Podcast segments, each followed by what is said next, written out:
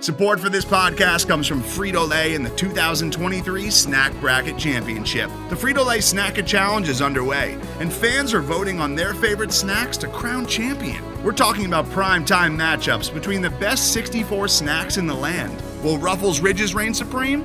Can Doritos defend their dynasty?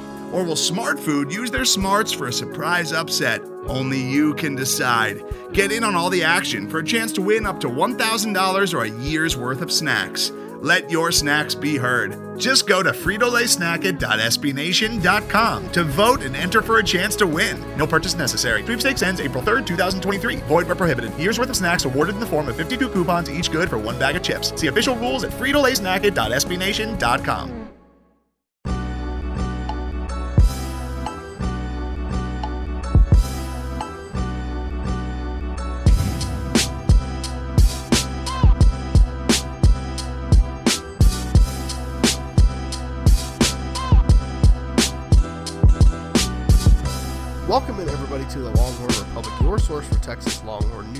news, sports, and opinions with a bit of snark built in. We are a podcast of Burnt Orange Nation, and you can find more great Texas Longhorn content over at burntorangenation.com. If you like what we do, please leave us a rating or review on Apple Podcasts. It helps get the show out there.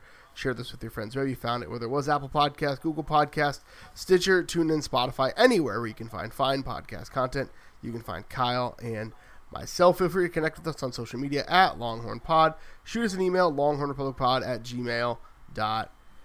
My name is Gerald Goodrich. I'm your host this week, like I am every week, and I'm joined by our podcast research man, Kyle Carpenter. Kyle, how are you? I'll say this, Gerald. I am um, I'm deep in the annals of of uh, Texas all time PDFs um, provided. Thank you, John Bianco in the uh, Sports Information Department. Um, I, I know more about Longhorn greats of yesteryear than I ever wanted to know.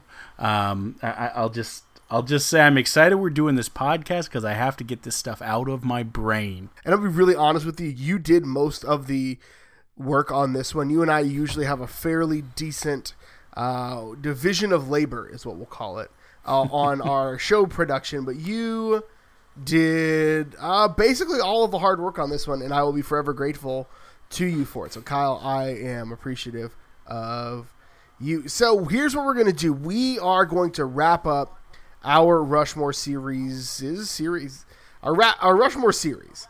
And we realized that with all the stuff going on, uh, as football, hopefully, fingers crossed, is coming at us, they're not going to have time to do eight more Mount Rushmores. And so we're just going to fly through them today. You're going to hear a lot of names and a lot of statistics.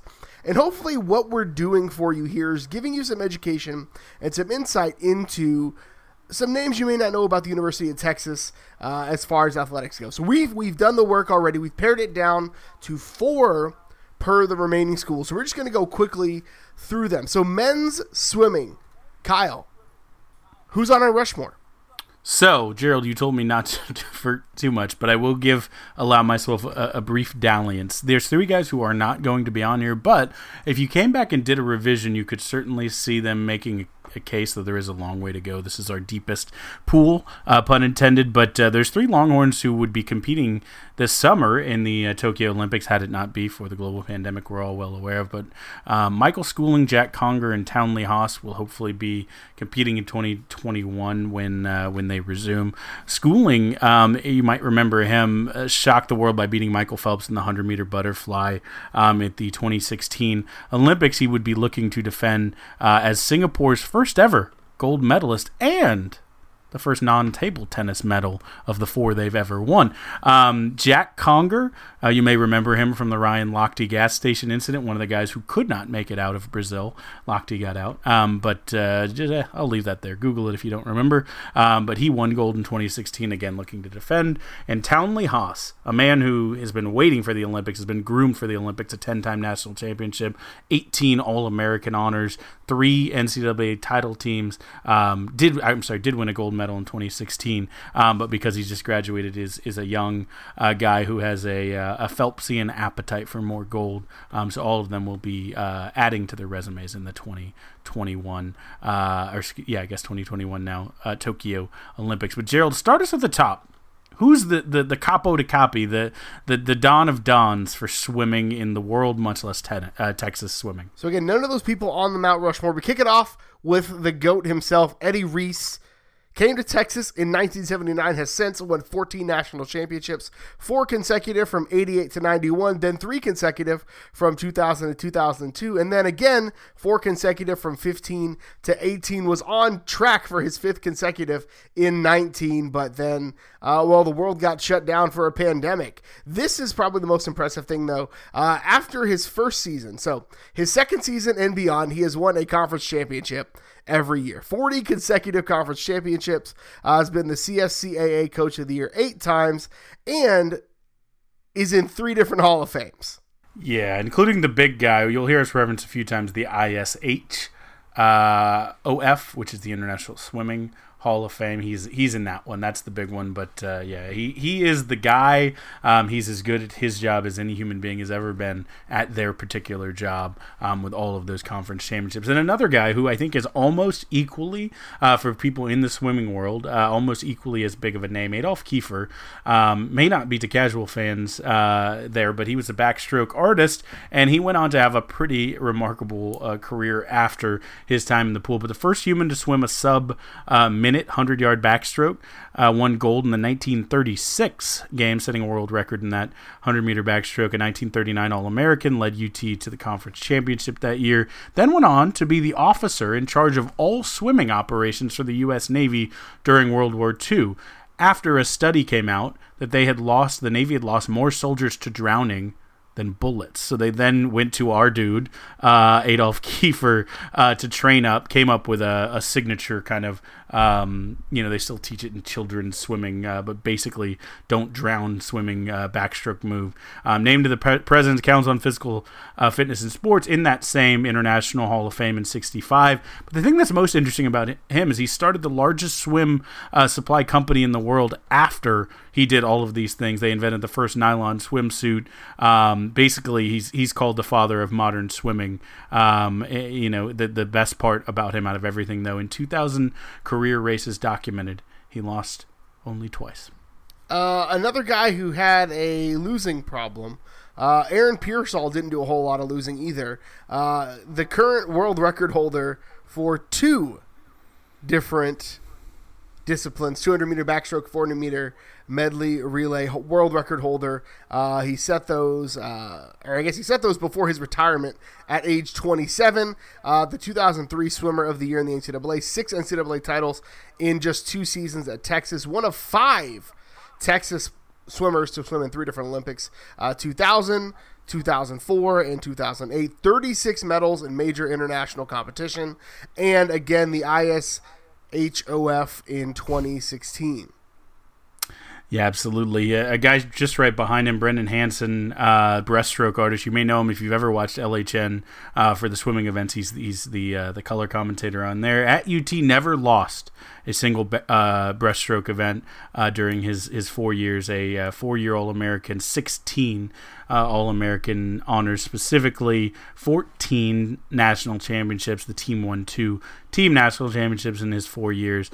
he's also one of those five Longhorns to swim in three Olympics. lots and lots of of medals in the 04 Olympics, set world records. Basically, he has 25 medals in major international competition. Uh, I think Peirsol had uh, 29 gold, which is crazy. Um, and Hansen had just a paltry 18 gold. Uh, again, incredible career in that same International Swimming Hall of Fame just this year in 2020. So it's a heavy swimming lean for the men uh, of the men's swimming and diving team. Eddie Reese, Adolph Kiefer, uh, Aaron Peirsol, and Brendan Hansen rounding out your Mount Rushmore for the men. The women the women kick us off, Kyle. Who's our first lady on the mountain?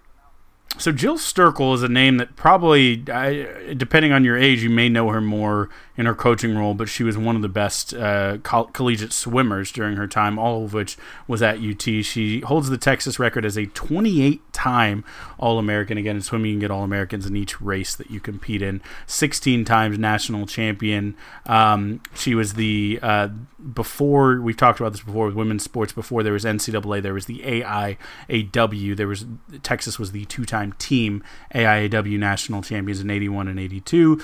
81, she won the uh, Broderick uh, award. Basically, the Honda Broderick is to the top female um, in each sport, and then they roll it up to the top female across all sports, and she won uh, that one for the top female athlete, in, in addition to her two as the top swimmer. Swimmer, um, she won uh, gold her first time at 15 years old at the 76 Olympics. She was the captain of the U.S. Olympic team um, that, that, boycotted the 1980 Olympics, but she did get back. She was the captain in '84 uh, as well. Um, first woman to make four teams. She was also the captain in '88. So just an incredible career, 16 medals uh, in international competition, and then she went on to coach the team. 14-time conference champ, six-time Big 12 Coach of the Year. She was an assistant on five national championship teams. Uh, didn't win one uh, as the head coach. Came very close, um, but did uh, did win 14 conference champs. Now is an ambassador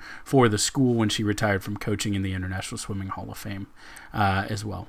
Not to be outdone with her on-campus resume, Betsy Mitchell, the 20-time All-American, nine-time national champ, part of the 86, 87, 88 national championship teams. The American female swimmer of the year in 1986, the Honda Sports Award for swimming and diving in 88, the Southwest Conference Swimmer of the Decade for the 1980s. In the 84 Olympics, a gold and a silver, 86 World Championships, a gold and a world record for her trouble, 88 Olympics, one silver, made her way into the Hall of Fame in 1996. Absolutely. And then another just prolific collegiate swimmer, Joan Pennington, one off of uh, Sterkel's record with 27 time All American. She was a eight time uh, national champion. She was really the great, the first great swimmer uh, on that first varsity team in 1978, where women's swimming was a sport. Um, she was the 1978 world champion in the 100 uh, individual medley and 400 freestyle. Was that same Honda Broderick Award winner for swimming in 1979, basically the swim Heisman. Um, member of the 1980 Olympic team that, as we mentioned, uh, boycotted the, the games held in Moscow. Um, took a two-year hiatus, and then because uh, she hadn't gone professional at that time, rejoined UT uh, in 1983 and led UT to their first NCAA uh, swimming crown uh, in 1984. That is impressive. The lone diver on our two swimming and diving Mount Rushmores, Vera Ilyina, five-time All-American. The the numbers are lower because there are fewer uh, opportunities, we'll say, for swimmers to get or divers to get that All-American option. Uh, four-time national champion, uh, two two-time 97, 98 NCAA Diver of the Year, and then she was a four-time Olympian for the Russians, uh, 92 through 2004 in competing in the Olympics in two decades. That's pretty impressive. And came away with a gold in 2000. So a good, a great career for Vera. Absolutely, we had to make sure we got a, uh, a diver in there. There's some good swimmers, Leon Fetter, Katie Aris. We could have Whitney Hedgepeth. We could have thrown in, but we wanted to get a diver in there because it is Texas swimming uh, and diving. We had to cover uh, at least one on the uh, on the platform.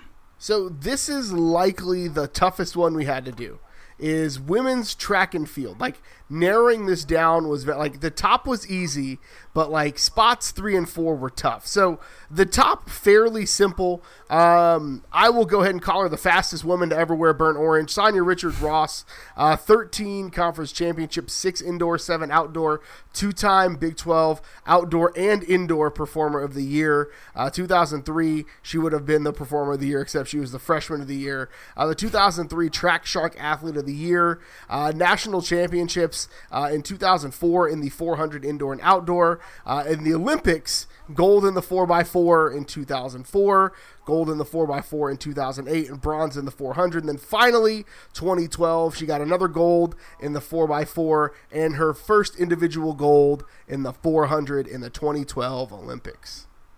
And then she went on and married Aaron Ross, and is, as we've joked many times on this podcast, creating a superhuman, uh, either. Let's go ahead and say Aaron Ross married her. Let's just go ahead and say that because of the two, you're right. Of the two, the more impressive resume is is Mrs. Richards Ross.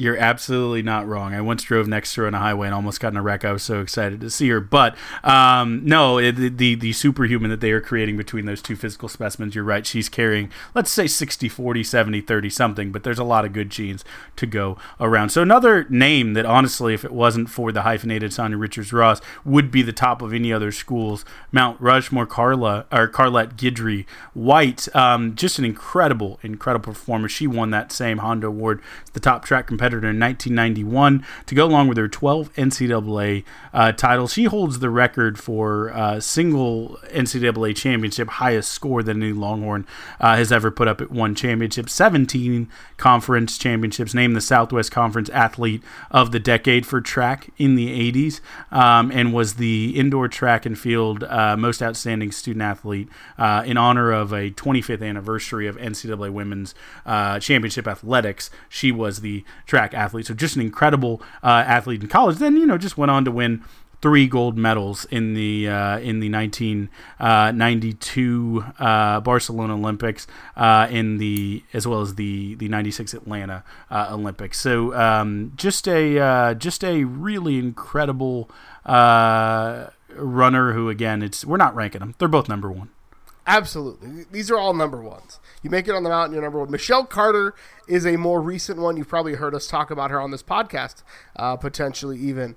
Uh, she was a seven time All American, five time Big 12 Conference champ, uh, 2006 NCAA Indoor Championship on the team with the NCAA title, second place in 2005. Um, the 26 Olympic, the 2016 Olympics really what got her uh, solidified her spot in our world. She's the first American woman to win gold in shot put. Uh, the only other U.S. Olympian to win in the shot put was a bronze in 1960. Uh, she is the daughter of an Olympic shot put uh, silver medal, a seven time national champion, an SMU great. You may rem- remember the name Michael Carter, who was also a 49ers All Pro defensive tackle and played on those Super Bowl teams in the 90s.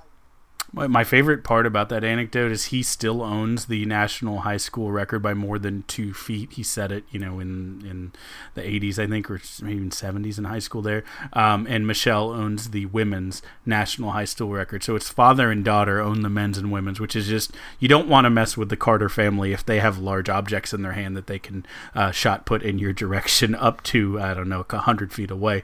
Um, but the fourth spot on this was tough, Gerald. I mean, tough. This was brutal. I thought men's swimming was bad, but this one was brutal. We argued amongst ourselves. We argued with our, our inner psyche. Um, but I'm going to go ahead and give it, and I do want to run down the list of honorable mentions briefly after we do this, but I want to go ahead and give it to her right now. The fourth spot, claimed by, maybe a surprise to some, um, but shouldn't be, Courtney Okolo.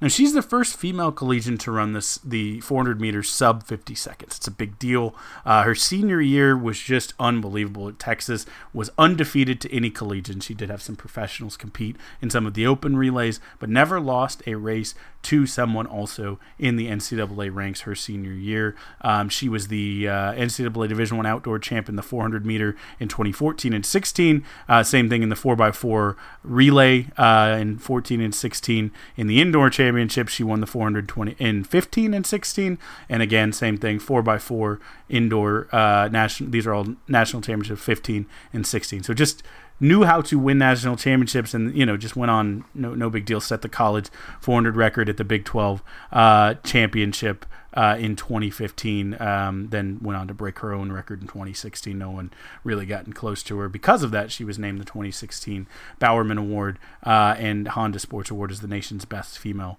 uh, track athlete. But then she went on to the professional level and just showed she's got it. And this is, I think, what separated her is the Olympic um, track record. In 2016, she won gold in the 4x4. Uh, she won gold at the 2016 World Indoor Championships in that same race. Uh, in 2018, she won gold in the World Indoor Championships in both the 400 individually and the 4x4 relay. Um, and, and again, would be one of those athletes who would be competing in 2020 at her peak at her prime, ready to add more golds probably in both of those events. No one runs the 400 better than Courtney Okolo in the world right now. Um, however, again, those Olympics are postponed. So for that reason is why we bumped her up to the top. Gerald, who were some of the other ones we had a tough time cutting? Well, Marshevet Hooker, I think, was the hardest one for you and I because, yeah. one, she was big on campus when we were there. She had an incredible career in Burnt Orange, nine time All American, 13 individual conference championships, national championships at the 05 uh, outdoors, 2006 indoors. She won two.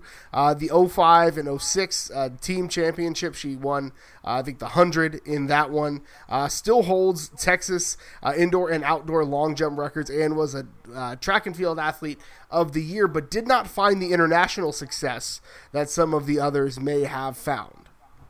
Yeah, and it's tough because the I love Destiny, I love March the whole Hooker family are Longhorn legends, and and it actually because of our bias of time frame, it gutted me. I first when we started this just default put her and Sanya Richards Ross as options one A and one B, and kind of slowly moving March down was was was brutal. Hot hot uh, take. Hooker sisters greater than the Acho brothers. Oh yeah, I don't know that that take is that hot. Um, I love I love uh, both for sure, but I mean, come on, you have uh, actual multiple time national champions and, and, Olympians and and just incredible uh, careers. But there were a couple others that were tough. Suziann Reid won won that uh, you know, again, we call the Heisman basically, but the, the Honda uh, Award for, for track and field athlete in 98 99. Juliet Cuthbert won that in 86. Melanie Walker, three three uh, medals at Beijing. Uh, you know, we just had some really tough ones, and, and including that is Bev Kearney. I almost wonder if she would have got in there with her, you know, six national champions, uh, seven total, one before UT, but coaching 37 players, uh, then two national champions, 54 All Americans in her time at UT, but was dismissed kind of in a bit of a scandal. And you could Google that yourself if you'd like to. Um, but I think that may have been one of the things. Also, we just had so many runners, there wasn't necessarily a, a need to put a coach in that spot, but some really, really deserving people in the uh, honorable mention. Absolutely. I mean, Melanie Walker, uh, Bev Kearney is another one that we didn't get to mention, but um, there's a lot, a lot, a lot to uh, to say there. Men's track and field. This one was pretty cut and dry. Um, I mean, you got to start with the guy who the Texas Relays are named for. Uh, so Clyde Littlefield uh, was a three-sport star at Texas: uh, football, basketball, and track in 1912 and 1916. Coached a whopping 41 seasons, 25 conference championships to his name, seven top 10 finishes, including a national runner-up in 1927. Again, he established the Texas Relays. Um, this is incredible. Trained officers in fitness for World War One. Coached the 52 Helsinki Olympic team. Uh, he's the he was the president of the NCAA Track Coach Association, uh, Track and Field Hall of Fame, and then again, just because he's that incredible, a two-time Southwest Conference football championship under his belt. Yeah, a, guy who, you know, if he would have coached football more, probably would have more of those, but only coached it for a few years and did it at the highest level. I think he won uh, or at least a conference coaching award, if not a national one. He was he was he was good at getting people uh, to do their best and to do it the fastest they could. Another one who uh, you know is is a bit uh, recent, and so might be in some people's minds. Leo Manzano was a nine-time All-American at UT, still holds four UT records. Uh, he was the 2008 Men's Track Athlete of the Year, and of course, Gerald, that's uh, from our favorite acronym, the USTFK, uh, the U.S. Track and Field and Cross Country Coaches Association, UST, USTF, CCC. A, of course uh, as we like to say on here. Um, but he's the first Longhorn to ever make it in the 1500 meter distance guy, de- most decorated athlete uh, in the history of men's uh, track and field at UT. 2012 Olympics won the silver again in 1500 meters, which uh, is a short um, flight, a medium drive, and an unbelievably long run. Um, a, uh, a outdoor champion two times, uh, NCAA champion at UT in 05 and 08, 07 and 08, a two-time NCAA indoor champion um, and a 10-time medalist in the U.S. Outdoor Championships. Another another one who had is a recent guy, but had a a good career at Texas and then made some waves in the Olympics. Uh, Ryan Crouser is a track guy, I think, air field guy. I think he's the only field uh, player or specific field competitor on this. But uh, NCAA championships in shot put in 2013, uh, the outdoor. He had this interesting bookend where 13 he won the outdoor, 14 he won indoor and outdoor, and then 16 he won the indoor national championship. Uh, for shot put for indoor, he won uh, the uh, the Big 12 championship again in 2012, 2014, and 2016, in which he set an NCAA record for distance there. Uh, and then outdoor 13, 14, and 15. He also, uh, just because he doesn't like throwing spheres, he also likes throwing discs, won uh, two conference championships uh, for discus in the outdoor in 14 and 15. But the thing that really jumped jumps out at us, even beyond his four Utevska uh, Regional Field Athlete of the Year awards, is that he is the first individual individual Olympic gold medal in men's school history. Right? Uh, he won. He set an Olympic record doing that, um, which is actually the tenth all-time longest shot put in history. So like that's a big deal. Great career, and then is is setting records in uh, the Olympics.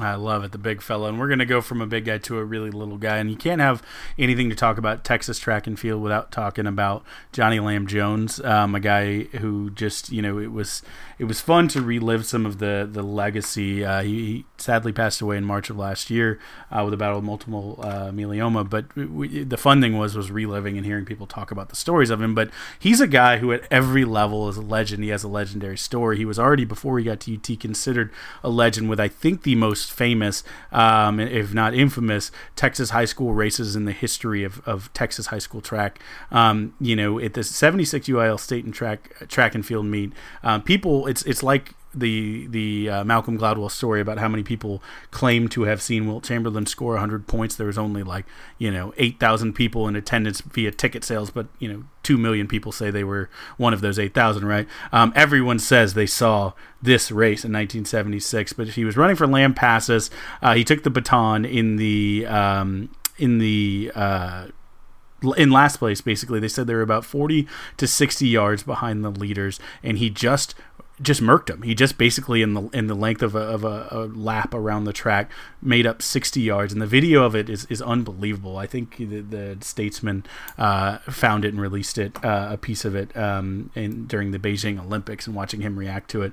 Um, but I mean, it, it is just a mythical mythical run. It's one of the most iconic state of Texas track moments, and Texas has a very distinct track culture. Um, but uh, Johnny Lam Jones was a legend then.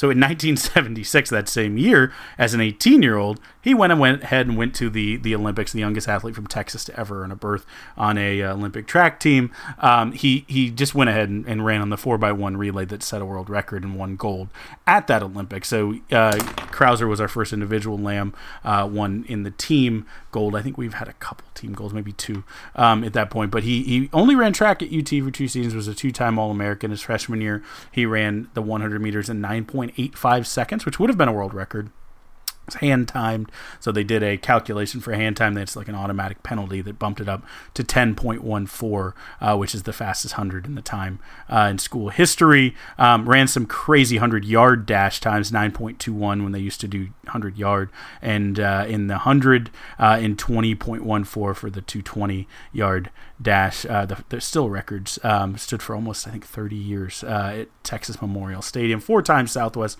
conference champion. Um, and the the thing about him uh, is he kind of like fell off, deteriorated just doing all the multiple sports. Um, remember, we talked, we didn't talk about in the football podcast, but he was a number two overall pick, two time All American wide receiver, went on to play in the NFL, but just playing year round was grueling. He, he won the uh, 100 uh, in his uh, qualifying and then didn't even win uh, didn't even place in the uh, in the actual competition. Everyone said he looked tired. And then he kind of got hurt his sophomore year, uh, but that's okay. He was still an All American that year, um, and uh, and ran a 10-1 hand time hundred and won won the again the, the first round heat there. So um, just an all around maybe the fastest guy in in in Texas history that, that put on pads as well as cleats uh, or track spikes, I should say. Just a, one of my favorite uh, favorite Longhorns of all time.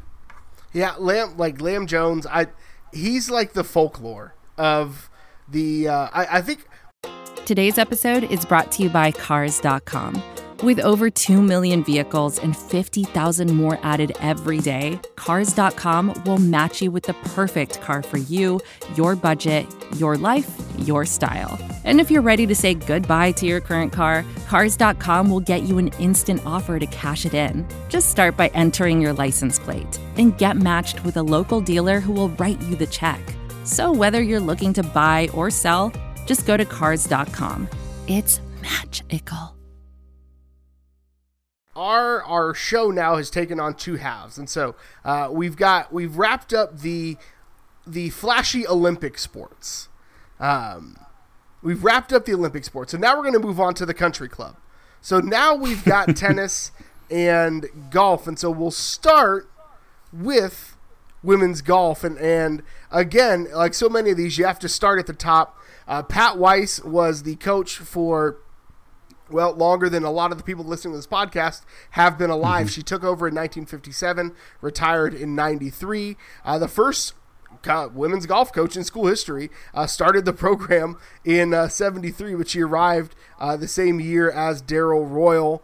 So once it became a varsity sport in the 70s, 11 of her 20 years, uh, she finished in the top 10, coached 11 All Americans, 20 All Conference players, uh, two individual national championships, three Honda Award winners, seven time Southwest Conference champ, two time National Coach of the Year, five time Southwest Conference Coach of the Year, and National Golf Coaches Association Hall of Fame. Kyle, I'm out of breath.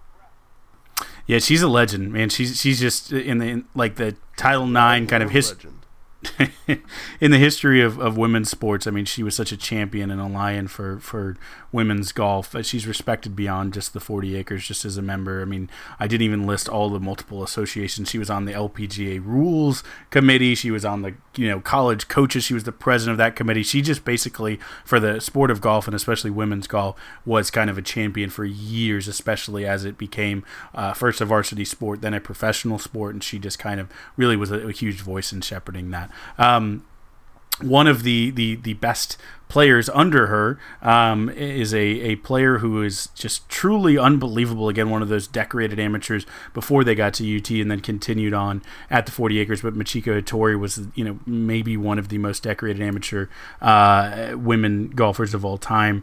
Um, and I won't go through everything, but at age 16, she became the, the third youngest uh, champion of the U.S. amateur, one of only 12 still today. Uh, foreign winners of that event in its 115 year history, became the first uh, golfer in 1980 to win the U.S. Women's Amateur and the U.S. Girls Junior in the same year. Three time uh, amateur stroke play medalist, yada, yada, yada. Just basically her amateur career. I could list off another 10 or 15 things. Um, you know, she was unbelievable, which uh, got her uh, to be uh, at UT. They saw that the kind of strength there and the, the legacy I just talked about with Coach Weiss, which was a huge get for the Longhorns at that time. She was a four time first team All American, four time Southwest Player of the Year. She's the Southwest Conference Golf Athlete uh, of the Decade. Um, she was the 1989 Golf Weekend NCGA Collegiate Golf of the Year 1999 Honda Broderick Award uh, winner, uh, one of only two golfers in UT history to win five tournaments in a single season. Um, she was in 40 events at the University of Texas. She was in top 10 30 eight of them, three individual top 10 finishes just at the NCAA Women's uh, Championship. Uh, she actually was tied for it. She was about to win a national championship, was tied in regulation and lost in the playoff in 1989. Never played in the LPGA, though. A lot of these people will talk about had distinguished careers, but she went in and holds many records in the Japanese LPGA, uh, Michiko Hattori. Absolutely. So next up, um, you've heard us the name Betsy Rawls before as we talk about players winning the Betsy Rawls Invitational. But Betsy Rawls uh, was at the University of Texas a decade before Coach Weiss arrived, and, and so uh, golf was only an intramural sport at Texas at that point. Uh, she went on to have 55 LPGA wins, which is sixth all time, one winner of eight majors, which is sixth all time, and she currently sits in the World Golf Hall of Fame, and she has a tournament named after her, so she belongs on the mountain. Absolutely. So then for our, our fourth spot, we basically had to pick between uh, three uh, players who won the Honda Broderick Award as the best golfer uh, in the country. Three players who were uh, an All American each year they were at UT, and three players who were the NCAA individual uh, champion. Basically, very tough. So we had to uh, look at it and look at contributions to Texas during your time on the 40 acres. And so because of that, Debbie Petrizzi gets the nod because she was at Texas for three years, three time All American, 1978 uh, individual champion, the AIAW, um, 1978 Honda Broderick Award winner, uh, led Texas uh, teams she was on to three top 10 finishes. Uh, Heather Bowie, who was only there two years, uh, and then uh, Charlotta Sorenstam, Annika's sister, uh, who was only there one year, each had incredible times, but just weren't there as long. So the nod goes to Debbie Petrizzi. Got to give it to her. Okay, so we're to keep it in the country club and go to the men's side. Men's side, um, Jordan Spieth is the man, right? Like we have to start with uh, with with Spieth. I mean, there's a lot to say. I mean, there there are other names that you're like, ah, oh, that guy could be the man too. But um, as a as a professional, his his resume is pretty long. He only spent a year at Texas, first team All American, uh, 2012 uh, NCAA championship for the team. As a pro, he was the number one golfer in the world for a little bit. Uh, 11 PGA wins, three time major winner, uh, the 15 FedEx Cup. Uh, the 15 PGA American Player of the Year, second youngest Masters winner, uh, tied the low master low score for the Masters in history with Tiger Woods, who is arguably one of the two greatest golfers of all time, and the uh, he's a two-time uh, season scoring champion, which is the Vardon Trophy in 15 and 17. Yeah, he's had an incredible, uh, incredible career, but you know, just longevity wise, uh, he has had the highest peak. But the it's a tough slice between two guys um, for the the next spots who are hard to separate. They played at UT together and were incredible. They went professional together and were incredible. And I'll take the first, and you can take the second, Gerald. Um, but the only guy who could give Jordan Spieth the run for his money in my book, Ben, excuse me, Ben Crenshaw, member of the World Golf Hall of Fame a lot of people, if you ask them to rank the greatest putters of all time, Crenshaw comes up in many of those conversations, and many people will tell you he might be the best putter of all time. Really, was just his bread and butter through through both the college and professionals rank. While at UT, he was a three-time individual national champion, three-time All-American, back-to-back team NCAA championships. Played three years at UT won 18 tournaments. Uh, just really unbelievable uh, at the college level. And then at pro, uh, top 40 all time, 19 PGA Tour wins, two times uh, Masters champion. I believe he's the oldest Masters winner, and the 1999 Ryder Cup captain. That's, I love it. I love it. I love watching the Riders Cup. Uh, the Ryder, not Riders Cup, Ryder Cup. Uh, Tom Kite is one that uh, would be probably number one on a lot of schools' lists, but again, Texas is, well, I was just going to say it, better than everybody else. Uh, so at Texas, he was a three time All American uh, with back to back team championships, and he was uh, team national championships and was a member of the 1970 and 1972 Southwest Conference championships. As a pro, 19 PGA Tour wins, which puts him in the top 40 of all time. Uh, one major under his belt, 1997 Ryder Cup champion, uh, 1981 1989 PGA American Player of the Year, two time season scoring champion. Again, uh, the Vardon Trophy. You've heard me talk about that recently. The 1973 PGA Tour Rookie of the Year, and was the money leader in 81 and 89. Yeah, Kite is is an interesting. He's probably the most cerebral golfer of all time. A lot of people say he's the greatest short iron uh, player. He's the first player to switch it up and ever do three irons uh, or three wedges, excuse me, in the bag, which is I think standard now. Um, he's the first uh, golfer to see a sports psychologist and really think about through that side of the game. Um, just to you know, if Ben Crenshaw was the natural, Tom Kite was the scientist. So just the fact that they're yin and yang are really interesting. Uh, a mentor to both Gerald and I, uh, Mel Hauser, uh, has written books, I believe, about both of these guys or their time uh, at UT. So check out anything Mel Hauser ever writes about golf.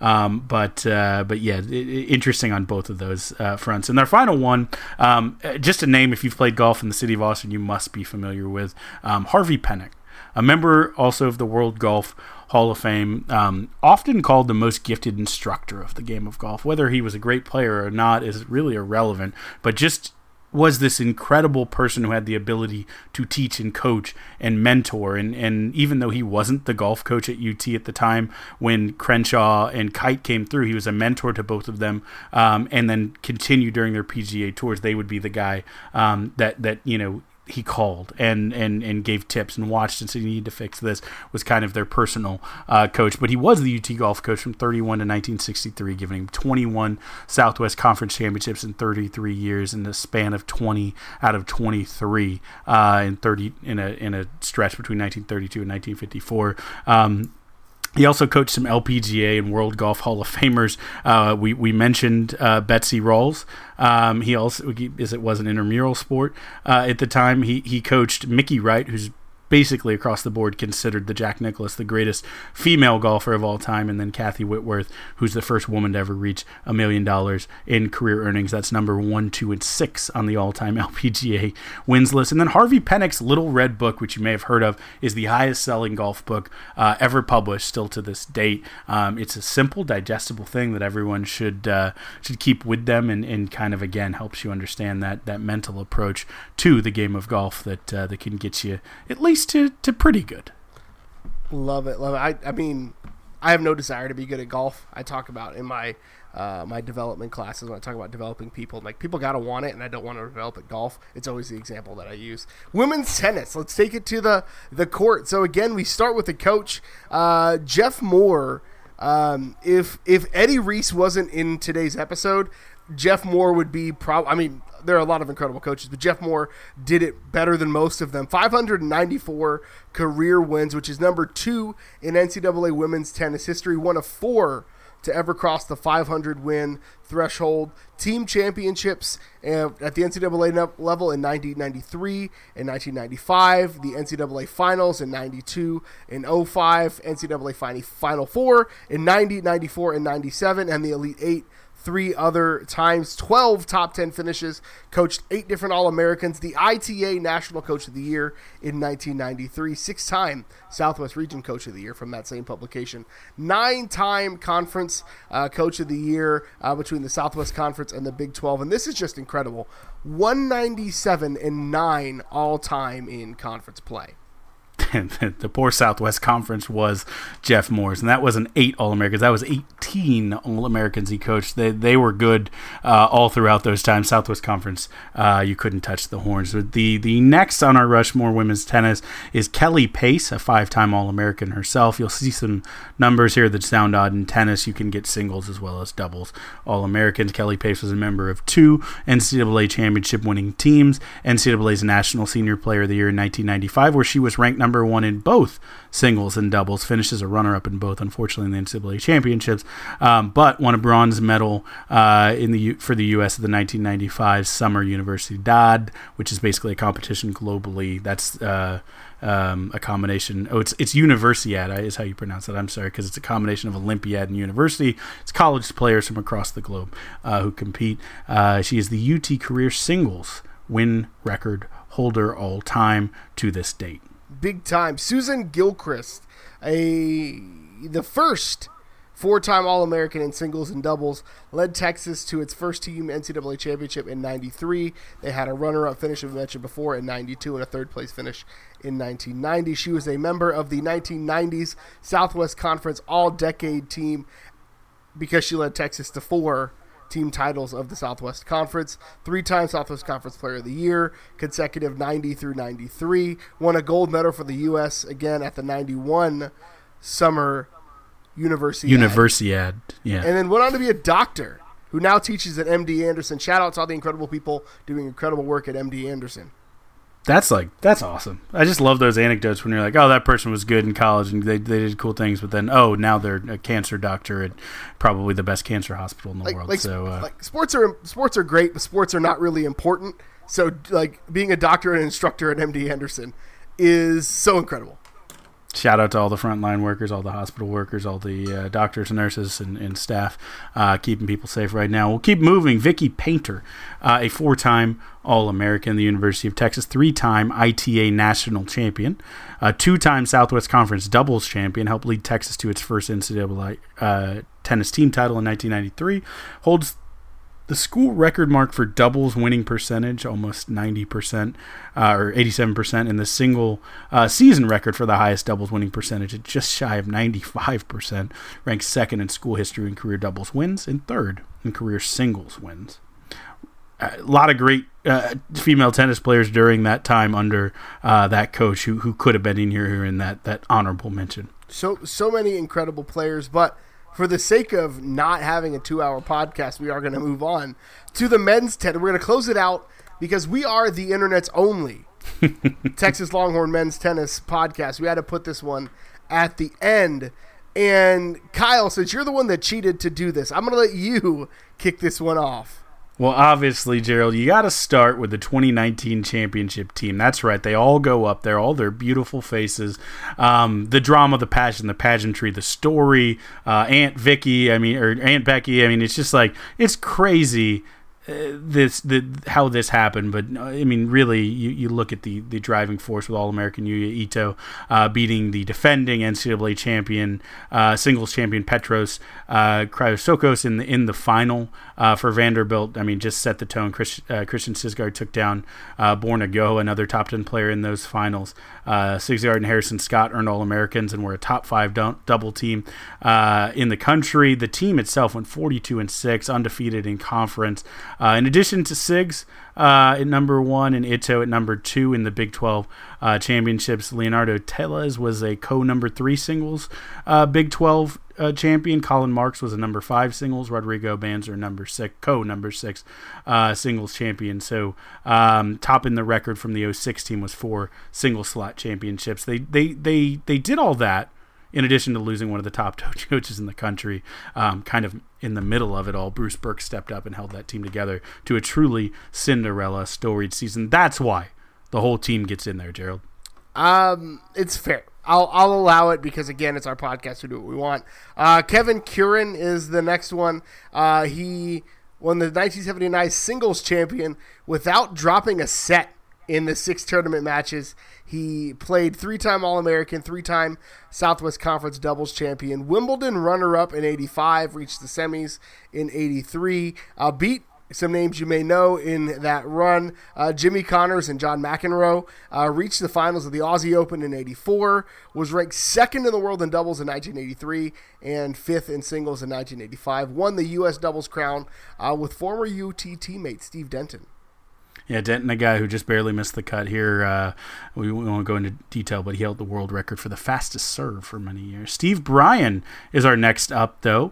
Uh, he only played two seasons at UT, but that's all he needed to get on this list. Became the fourth Longhorn to win NCAA singles championship in 1990. Was a two-time All-American in his two seasons at UT. Then went on to become the Volvo Tennis Rookie of the Year in 1989, the Volvo Tennis Player of the Year in 1990. Holds the uh, single season school record at UT for combined season victories with 70 and winning percentage with uh, just rounding up here 90%. Career winning percentage ranks second in school history at just over 81%. Competed, like I said, in, professionally in that ATP tour for seven years, ranked among uh, top 80 in the world, inducted into the ITC College Hall of Fame. You ready for the last name ever for Texas Rushmores? Kyle. Bruce Barnes, taking it all the way back to the 1930s. He was the 1931 NCAA singles finalist and won the doubles title with Karl Kamrath. Uh, won the Southwest Conference singles and doubles championships in 1929, 1930, and 1931. Won 23 collegiate titles and was among the world's first pro tennis players really is influential in how the sport grew. Um, National Pro Doubles Championship in 32, 34, and 39. Won the 1933 Professional Doubles uh, Championship. Won the 1938 National Open Singles and Doubles. Won the 45 Professional Singles Championships. And the coach of the 1939 U.S. Davis Cup team, uh, which is basically like the World Cup of tennis. Yeah, my favorite anecdote about Bruce Barnes is that uh, this just places how how old and what a different time it was. Along with Lou Gehrig, he was one of the original Camel athletes to endorse Camel cigarettes. The the, the slogan that, that he was on, uh, the little advertisement was "Camels don't give you wind," which I don't even know exactly what that means, but I think it means you can smoke cigarettes and still uh, compete at Wimbledon. That sounds um, terrifying. Is what we'll go ahead and say. It. That's it. Kyle, the long national nightmare is over. We have. I'm going to say that again. Uh, Kyle, that's it. We're done. No more Rushmores. Uh, I hope you guys had as much fun with them as uh, we had preparing them. Uh, it was fun for me, at least, to dive into the history of some of these things going on uh, at Texas. Yeah, there was some there were some people who I, I, spent way too much time in Wikipedia wormholes from some guys from the 30s, 40s, 50s who I'd never heard of, but had just incredible careers that, that add to the the storied traditions of the University of Texas. And just a reminder how many of these sports we really truly are uh, amongst the the elite of the elite. Uh, there was, you know, crazy stories about guys, um, you know, who, who were collegiate champions and then were paralyzed and then fix their own, you know, uh, paraplegic diagnosis by doing surgery on themselves. There was a guy who, you know, was a uh, collegiate national champion, then went on to be a professional rodeo guy, then went on to be, um, you know, in the like Hall of Fame for stunt actors. Uh, appeared in, you know, every western you've ever heard of. I mean, just those things are so incredible, the history, and I hope you all enjoyed it. I hope you you heard all of these Rushmores and you disagreed. And if you disagree, even though I did all the research, please hit me up with the replies to Texas. Tweet at the show, tweet at me, tweet at Gerald, whatever. Let us know your thoughts of these multiple Mount Rushmores. But uh, it is it is a joy to put a button in this. Maybe we'll revisit it in ten years. Here's hoping. So Kyle, close this out. Godzillatron, man. What are you? What are you watching now? The football's on the horizon. We've got a clock on when we can uh, when we have to stop streaming. So where's your streaming time being focused? That's right. It's hashtag grind the tape time. So I gotta, you know, I gotta get in what I can, what I can fit in. Uh, just very close. I think I have four more episodes of The Sopranos left. It's been a great journey. Tired of, uh, or you know, uh, sad to, to wind that one down. But I've watched some interesting uh, shows in the interim. We, we went to movies a little bit to fill the gap, so we wouldn't have to use all our Sopranos up. We watched uh, Molly's Game, which is, is older, but it's on Netflix, a couple years older. Very good. Actually, I was surprised. I, I didn't realize until after I watched it. It was written by Sorkin. Incredible dialogue almost too perfect. Obviously, the the Sorkin conundrum, and then I watch uh, Insecure every week with my wife, which is fantastic. Uh, and Issa Rae, the star of that, uh, had a movie with Kumail Nanjiani uh, called Lovebirds, which is just a perfect nonsense. Spend an hour uh, and fifteen minutes comedy rom com, just an excuse for them to be funny together. Um, and I love him from Silicon Valley and and many other things, and, and love everything Issa Rae does. So it's a great recommendation on Netflix. I think you can find all of the or Molly's Game and, and Lovebirds, both movies on Netflix.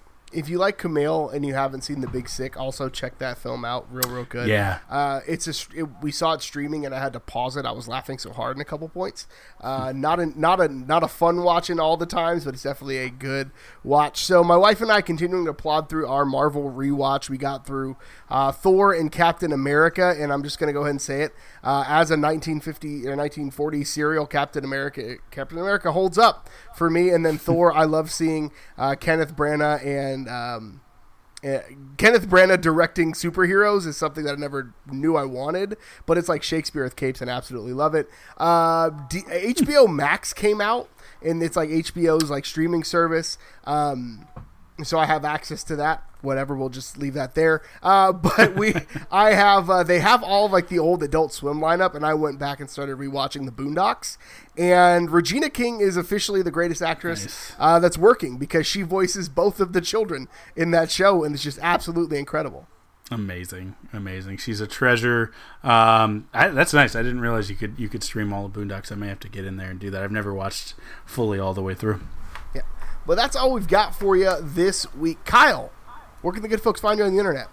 You can follow me on Twitter at Kyle Carpenter. You can also follow the Texas Pregamer at Texas Pregamer. You can follow me on Twitter. I'm at GH Goodrich. Follow the show on Twitter at Longhorn Pod. Shoot us an email, longhornrepublicpod at gmail.com. Thank you so much for tuning in again this week. We'll see you next week for our LSU preview. And until next time, hook 'em. Hook 'em. So long, Mount Rushmores.